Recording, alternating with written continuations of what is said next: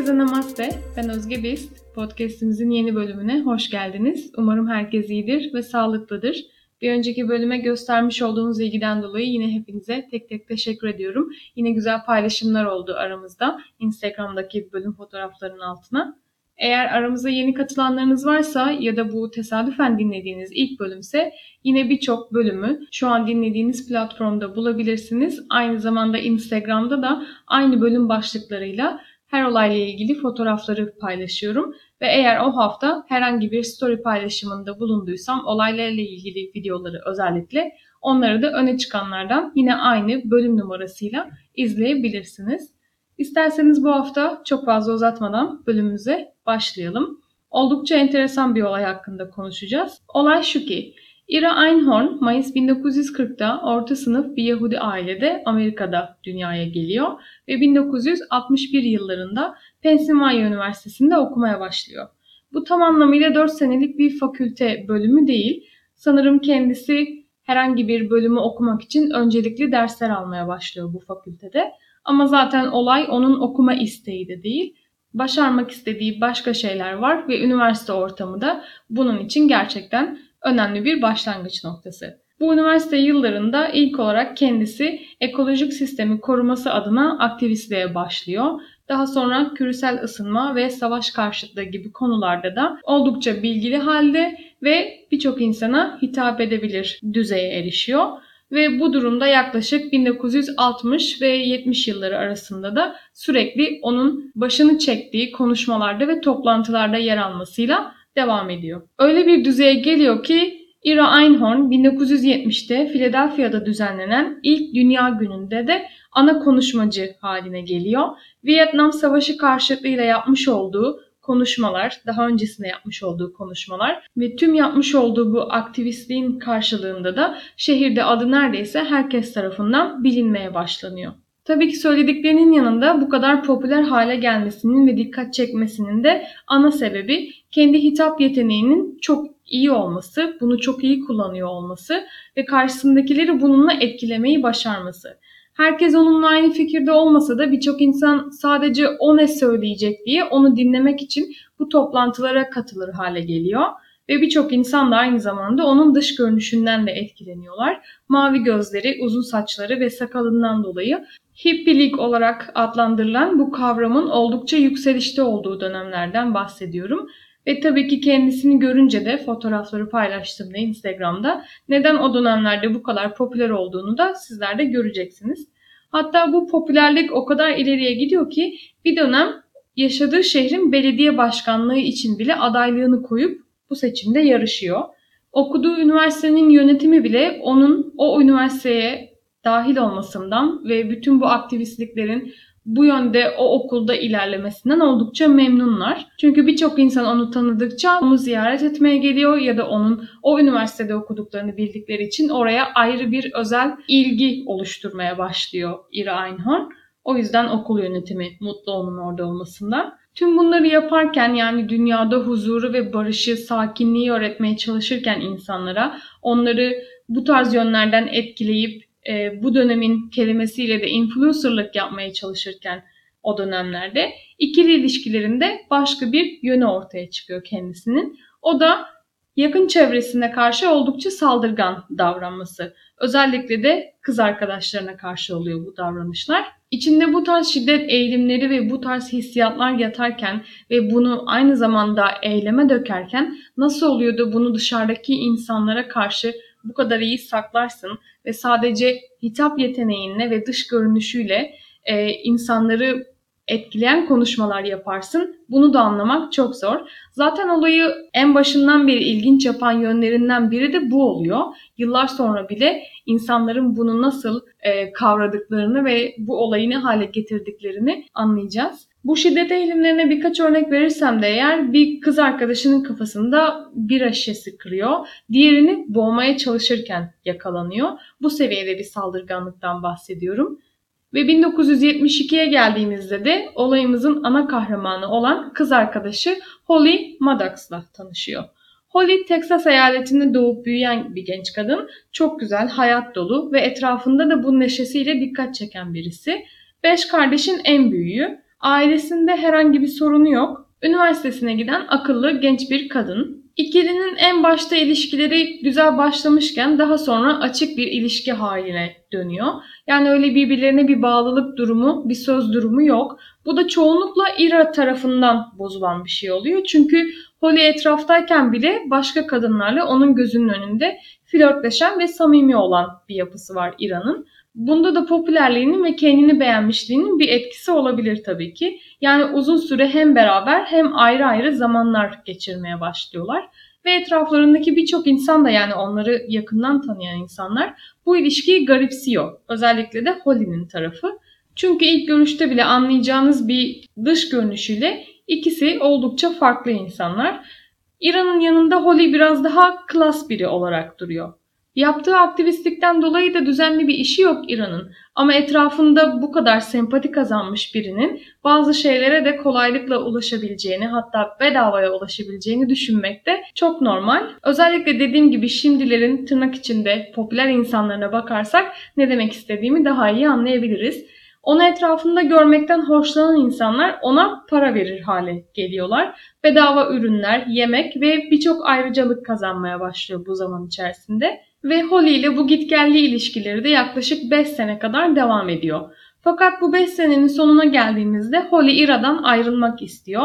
New York'a taşınmak ve Ira ile tanışmadan önceki yaşam döngüsüne kavuşup biraz daha az kavgalı, daha çok huzurlu bir hayatı olsun istiyor. Yeni bir başlangıç yapmak istiyor daha doğrusu ve Ira'dan ayrılıyor. İlk etapta uzun soluklu ve hararetli tartışmalar yaşıyorlar. Fakat aralarında herhangi bir fiziksel bir şiddet söz konusu değil ve Holly birkaç hafta sonra New York'a taşınmak için Philadelphia'dan ayrılıyor. New York'ta yaşamaya başladıktan çok kısa bir zaman sonra bir ev partisinde yeni biriyle tanışıyor Holly. O akşamdan başlayarak oldukça iyi anlaştığını fark ediyor bu ikili. Aynı sakinlikte, düzende hayat isteyen iki kişinin birbirlerine denk gelmelerinden bahsediyoruz. Ve bu çift iki hafta gibi kısa bir zaman içerisinde de beraber tatile çıkmak isteyecek kadar da birbirlerine bağlanıyorlar. Bu ilişkiden ve tatilden ve bu beraber vakit geçirmelerden haberdar oluyor. Çünkü sürekli Holly'yi takip ediyor o sırada. Her ne kadar ayrılmayı kabul etse de kolay kolay onun peşini bırakmıyor. Onun evinde kalan bütün eşyalarını eğer kendisi gelip almazsa pencereden atacağına dair bir telefon görüşmesi yapıyor Holly ile ve Holly'yi eve gelip bunları alması için ikna ediyor. Bu eşyaların arasında öyle 2-3 parça kıyafetten bahsetmiyorum. Önemsiz şeyler değil. Holly'nin sürücü kimliği var. Başka kimlik ve banka detaylarının olduğu bazı yasal belgeler var. O yüzden Holly bunları almak için İran'ın evine gitmeyi kabul ediyor. Her ne kadar hem ailesi hem de yeni erkek arkadaşı bunun iyi bir fikir olduğunu söylemese de Holly bu konuda ısrarcı. Hatta erkek arkadaşı istersen seninle gelebilirim, yanında durabilirim dese de o daha önce böyle bir şey yaşandığını yani bu gitgelli ilişki sırasında bu tarz şeylerin olduğunu, İran'ın kendisine zarar vermeyeceğini söyleyerek ve bu durumla baş edebileceğini söyleyerek yola çıkıyor. New York'tan Pennsylvania'ya döndüğü gün 9 Eylül 1977 ve bu çıktığı yolculuktan sonra çevresinde bir daha hiç kimse Holly'den bir haber alamıyorlar. Kısa bir zaman sonra hiçbir haber olmaması ailesini oldukça endişelendiriyor ve ellerinde de en son bilgi Holly'nin İran'ın evine gitmiş olduğu. Bu yüzden bu bilgiyi kullanarak polise kayıp ihbarında bulunuyorlar. Ama o dönemde o çevrede olan polisler İran'ın kim olduğunu ve ne yaptığını bildikleri için kesinlikle ondan şüphelenmiyorlar. Sadece normal rutin bir sorgudan geçiyor İra ve bu sorgusunda verdiği ifadede Holly'nin eve geldiğini ama hiçbir eşyasını almadan birden evden ayrıldığını ve nedense geri dönmediğini anlatıyor. Oldukça yoğun bir temposu olduğu için de bunun sebebini yani Holly'nin neden eve geri dönmediğini hiç düşünmemiş kimseye de haber verme ihtiyacı hissetmemiş. Ve tam 18 ay boyunca Holly'nin ailesi ondan hiçbir şekilde haber alamadan ve aynı zamanda polislerin yapmış olduğu soruşturma sonrasında da hiçbir şekilde yol alamadan Teksas'a geri dönmek zorunda kalıyorlar. Yine birçok araştırmayı Teksas'tan bu sefer kendileri yapmaya çalışıyorlar. Özel detektifler tutarak yapıyorlar bunu. Ama geldikleri nokta hala başlangıç noktası. Yani İran'ın evinden ayrılan Holly'nin bir daha ortada gözükmemesi olduğu için hiçbir sonuç alınamıyor bu araştırmalardan. Kesinlikle Holly'nin kaçması ya da New York'a geri dönmemesi için herhangi bir sebep yok. 18 koca aydan bahsediyoruz. Ailenin ve erkek arkadaşının oldukça çaresiz olduğunu hissetmemek mümkün değil. Ve maalesef ki İran'ın çevresinde kazanmış olduğu sempatiden dolayı da bu süre boyunca kimse ondan şüphelenmiyor. Fakat işler bu 18. aydan sonra değişmeye başlayacak. İran'ın komşuları ve etrafındaki diğer apartmanlarda oturanlar oldukça kötü bir kokuyla baş etmek zorunda kalıyorlar bu son zamanlarda ve bunlardan bazıları da çoktan polise olayı ihbar etmişler. Polis her ne kadar yine inanmasa da hiçbir şekilde böyle bir gelişmeden haberi olmayan İran'ın kapısını çalıyorlar ve 28 Mart 1979 günü kapısını arama izniyle çalan polislerin karşısında İra tamamen hazırlıksız yakalanıyor. İra kapıyı açar açmaz polislerin ilk fark ettiği şey onun günlerdir duş almadığı ve koktuğu oluyor. Polislerin ellerindeki arama izninden dolayı onları içeri almak zorunda kalan İran'ın apartmanında güzel bir araştırma başlıyor. Fakat öyle çok uzun sürmeyecek çünkü zaten evi çok büyük değil. Bir ikincisi de evde bulunan kokunun nereden geldiğini bulmakta oldukça kolay oluyor. Kömürlüğe benzer bir oda var evin içerisinde. Burayı daha çok kıyafetleri için kullanıyorlar. Bu kapının kilitli olduğunu fark ediyor polisler ve kilit açıldığında da içeride üzerinde birçok kitap, dergi ve eski eşyalar olan bizim annelerimizin çeyiz sandıklarına benzer bir kutuyla karşılaşıyor polisler ve bu kutuyu da açmaya başardıklarında da burada Holly'nin mumyalaşmaya çalışılan bedeniyle karşılaşıyorlar. Tam o esnada bulunan bu bedenle ona çevrilen gözlere ne bulduysanız buldunuz diye umursamaz bir cevap veriyor Ira ve yapılan incelemelerde Holly'nin dövülerek öldürüldüğü ortaya çıkıyor. Ira hemen tutuklanıyor bu gelişmenin ardından ve ilk duruşmasına kadar tutuklu yargılanmasına ama 40 bin dolar karşılığında da kefaletle tutuksuz yargılanabileceğine karar veriliyor. Neden ve nasıl böyle bir kefalet belirlenmiş bunu anlamak gerçekten çok zor. Evinin dolabından 18 aydan beri aranan eski kız arkadaşın olan bir kadının cesedi çıkan bir adamdan bahsediyoruz. Evde yaşayan başka kimse yok. Yani suçu paylaşabileceği ya da üstüne atabileceği başka kimse yokken neden onun bu yapmış olduğu eylem karşılığında 40 bin dolar gibi bir kefalet ortaya konulur ve bunu kim nasıl açıklar gerçekten bilemiyorum. Belki de en başta dediğim gibi kazanmış olduğu sempatiden dolayı ona tanınmış bir inisiyatif olabilir bu. İnsanların ona verdiği paralarla, verdikleri yemeklerle ve bedava şeylerle geçinen birinden bahsediyoruz. 40 bin doları o kadar kolayca toparlayıp kendisinin kefaletini ödeyemez. Bu durumda da sıkıntı yok diye düşünebilirsiniz. Ama öyle olmayacak. Ona para vermeyi seven insanlar bu noktada da devreye girecekler ve birçok insan bu parayı ödemek için gönüllü olacak. Bilmiyorum siz de benim gibi mi kaldınız, gözleriniz açık böyle ne diyorsun diyerek ama Gerçekten bu insanların arasında rahipler, yerel şirket müdürleri, profesörler falan dahil oluyor. Bunun sebebi de onun dışarıya çizmiş olduğu imajdan dolayı hiç kimse onun böyle bir cinayet işlemiş olabileceğine inanmıyorlar. Yapılan ilk sorgulamasında Ira Holly'yi o gün hiç görmediğini söylüyor önce. Büyük ihtimalle ondan hoşlanmayan Amerika'nın büyük kurumları CIA, FBI gibi kurumlar Holly'yi öldürüp Ira evde yokken onun bedenini oraya bıraktığını iddia ediyor. Yani o kutunun içine sakladığını iddia ediyor.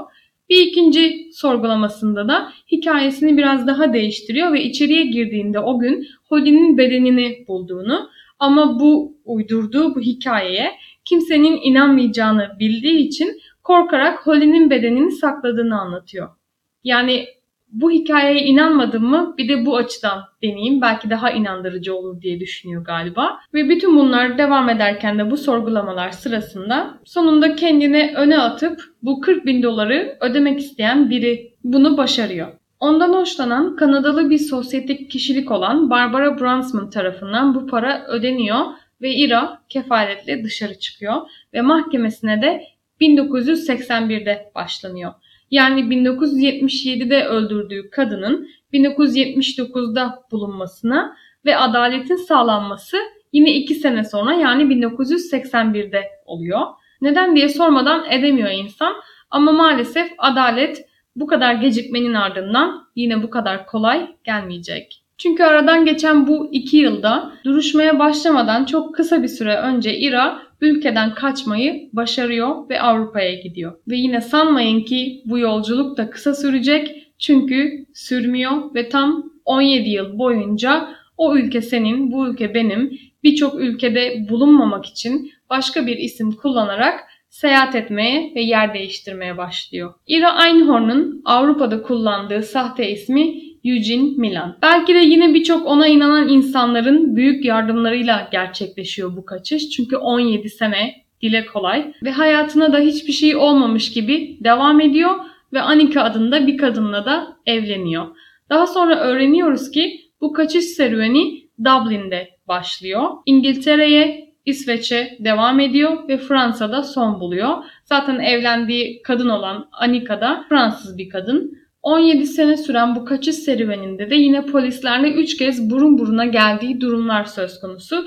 Fakat her seferinde birkaç saat farkla polisler onu ellerinden kaçırmışlar. Yine buralarda da acaba ne yardımlar aldı diye sormadan edemiyor insan. Ortada olmadığı bu 17 yılın 12. yılında yani 1993'te onu gıyabında yani yokluğunda yargılamasına başlıyorlar. Çünkü olayın bir cezası olmasını ve yakalanır yakalanmaz da kendisini yeniden savunma hakkı bulmadan hemen hapse gitmesi gerektiğini düşünüyorlar. Yani yaptıklarının sorumluluğunu alamayıp kaçan birisinin neden kendisine anlatması için bir şansı olsun. Holly'nin kayıp ihbarından sonra sağlıklı bir şekilde bazı noktalarda görüldüğünü iddia etmesiyle onların tarafı savunmaya başlıyor.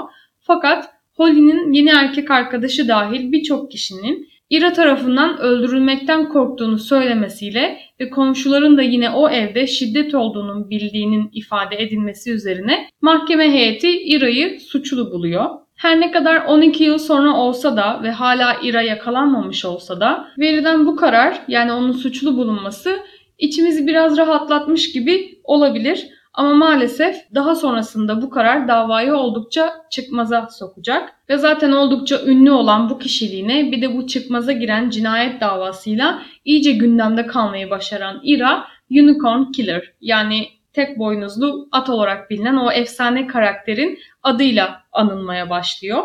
Bunun sebebi de İran'ın soy ismi Einhorn, Almanca kökenli bir kelime ve unicorn anlamına geldiği için medya ona bu lakabı takıyor. Tam olarak güzel bir Türkçe çevirisi olmadığı için o yüzden ben de İngilizce olarak paylaşmış oldum. Bunun da sebebini açıklamış olayım. Onun gıyabında alınan bu suçlu kararından bir sene sonra Barbara Brandsman hatırlarsanız kendisi 40 bin doları ödeyerek onun tutuksuz yargılanmasını ve daha sonra da kaçmasını sağlamıştı. Artık İran'ın suçsuz olduğuna çok inanmamaya başlamış olacak ki polislere eğer onu bulmak istiyorlarsa Anika Flodin adında bir kadını araştırmaları gerektiğini söylüyor. Anika da biliyorsunuz İran'ın Fransa'da evlendiği kadının adı. Bu kadar kesin bir bilgiyi verdiğine göre muhtemelen kendileri hala onunla iletişim halinde. Direkt yerini vermektense polislere bir ipucu vermeyi tercih ediyor. Fakat polisler bu ipucundan herhangi bir yere varamıyorlar. Ve yine aradan 4 sene geçtikten sonra yani 1997'de bir sürücü belgesi başvurusunda Anika Flodin Milan isminde birine denk gelen polisler ve birçok Avrupa ülkesinde kimliği ve aranması olduğunu bilindiği için bu sürücü belgesinin başvurulduğu yer olan Fransa'da polisler hemen iki ipucunu birleştiriyorlar ve 15 Mayıs 1997'de bu adrese ulaşıyorlar ve İra'yı orada bulup tutukluyorlar. Bu olay hakkında internette çok fazla bilgi var. Olabildiğince hepsini toplayıp tam olarak olay gidişatını çözmeye çalıştım kronolojik olarak. Umarım başarabilmişimdir çünkü bu noktada kafam biraz karıştı. Eğer sizler daha iyisini biliyorsanız ya da daha fazla bilginiz varsa yine Instagram'da bölüm fotoğraflarının altına yorum olarak yazabilirsiniz. Benim anladığım kadarıyla olay gidişatı şöyle ilerliyor. Kapısını çalan polislerin elindeki tutuklama kararıyla beraber İra oldukça aşırı bir hareket yapıyor ve teslim edilmesini engellemek için evde bulduğu bıçakla yaşanan o arbede kendi boğazını kesiyor. Olay yerinde hemen ilk müdahalesi yapılıyor ve dışarıya çıkarken de zaten bu kadar önde bir kişilik olmasından dolayı da evin etrafı basın mensuplarıyla zaten çevrilmiş sırada. Dışarıya çıkarken de boğazındaki sargıyla kameralara gülümsüyor ve göz kırpıyor. Onunla yapılan ilk konuşmada, ilk sorguda yeniden duruşma karşılığında Amerika'ya gitmekten mutlu olacağını çünkü hiçbir suçunun olmadığını söylüyor ve bu duruşmayı hak ettiğini, kendisinin savunmasının yapılması gerektiğini söylüyor ve hemen Amerikalı yetkililer de onun teslim edilmesi konusunda Fransız yetkililerle görüşmeye başlıyorlar. Fakat maalesef bu başta anlattığım işleri zora sokacak olan suçlu olduğu kararı gündeme geliyor ve işler gerçekten birçok taviz verilmesine kadar dayanacak. Bunun sebebi de Fransız adalet sistemine göre gıyabında verilen kararlarda yeniden ortaya çıkılması yani bu şüphelinin yakalanması durumunda davayı yeniden açmak ve duruşmaların yeniden başlaması gerektiği kanunu var. Fakat bu kanun Philadelphia'da yok. Bu yüzden Fransız yetkililer onun teslim edilme isteğini reddediyorlar ve 1998'de bu özel durumdan dolayı Philadelphia Eyalet Meclisi'nde kanun teklifi veriliyor. Sadece Holly'nin davası için ve bu karar geçiyor ve onaylanıyor. Bu süre zarfında da hayatına devam ediyor Ira ve karısı. Çünkü bazı reportajlarını gördüm beraber. Kimlikleri ve yerleri tespit edildikten sonra birçok basın mensubu onlarla konuşmak için masaya oturmuşlar, röportaj yapmışlar. Kameraların onları takip ettiği ve cinayet hakkında çok fazla konuşuyor bu çift. Karısı Anika kesinlikle bu olayın Ira tarafından işlenmiş olduğuna inanmadığını söylüyor. Ira da 14 seneden beri Anika ile beraberim. Aramızda herhangi bir şiddet durumu söz konusu olmadı. Ben şiddet eğilimi biri değilim diyor ve oldukça mutlu gülerken yemek yaparken görüntüler veriyorlar basına. Amerika'daki birçok insan İran'ın karısı Anika'nın çok zengin olduğu için onun korunmasının bu şekilde mümkün olduğu hakkında dedikodular konuşmaya başlıyorlar. Philadelphia'da değişen bu kanunun ardından hemen Fransa yetkililerine yeniden haber gidiyor ve teslim koşullarının yeniden değerlendirilmesi isteniyor. Fakat Fransa bunu yeniden reddediyor. Çünkü idam edilme kararının olmaması karşılığında İra'yı teslim edeceklerini söylüyorlar. Eğer idam edilebilme ihtimali varsa İran'ın tesliminin gerçekleşmeyeceğini söylüyorlar. Ve maalesef Philadelphia Meclisi de bu konuda da taviz vermek zorunda kalıyorlar. Ve İran'ın idam edilmemesi güvencesi verildikten sonra İran'ın Amerika'ya teslim süreci de başlıyor ve Amerika'ya gönderiliyor. İran'ın kişiliğinden başlayarak oldukça ilginçliklere ev sahipliği yapan bir olay bu. Öncelikle dışarıya karşı ve ikili ilişkilerinde bu kadar farklı olan bir kişilik. Evinde ceset çıkmış bir adamın kefaletini ödemek için birçok insanın sıraya girmiş olması ve daha sonrasında bu kişinin aldığı yardımlarla ya da tırnak içinde şansıyla 17 sene boyunca kaçmayı başarabilmiş olması ve 1977'de hayatın bütün güzelliklerinin onu beklediği genç bir kadının adaletinin 2002 yılına kadar sarkması. Bilmiyorum daha fazla nasıl özetleyebilirim bu olayı ama umarım anlaşılır cümleler kurmuşumdur. Her şeyin ardından da Ira 1 Nisan 2020'de yani geçen seneye kadar kendi masumiyetini savunarak yıllarını geçiriyor ve 1 Nisan 2020'de de hayatını kaybediyor her ne kadar işlediği bu cinayetin tam karşılığı olan bir ceza almamış olsa da ya da bu aldığı cezayı yani 62 yaşında şartlı tahliye hakkı olmadan müebbet hapsini e, uzun süre orada kalarak geçirmiş olmasa da yine de en azından ömür boyu kaçmayı başarmasından çok daha iyi bir sonuçtur diye düşünüyorum. Her anlattığım olayda iyi bir nokta yakalamaya çalışıyorum kendim için.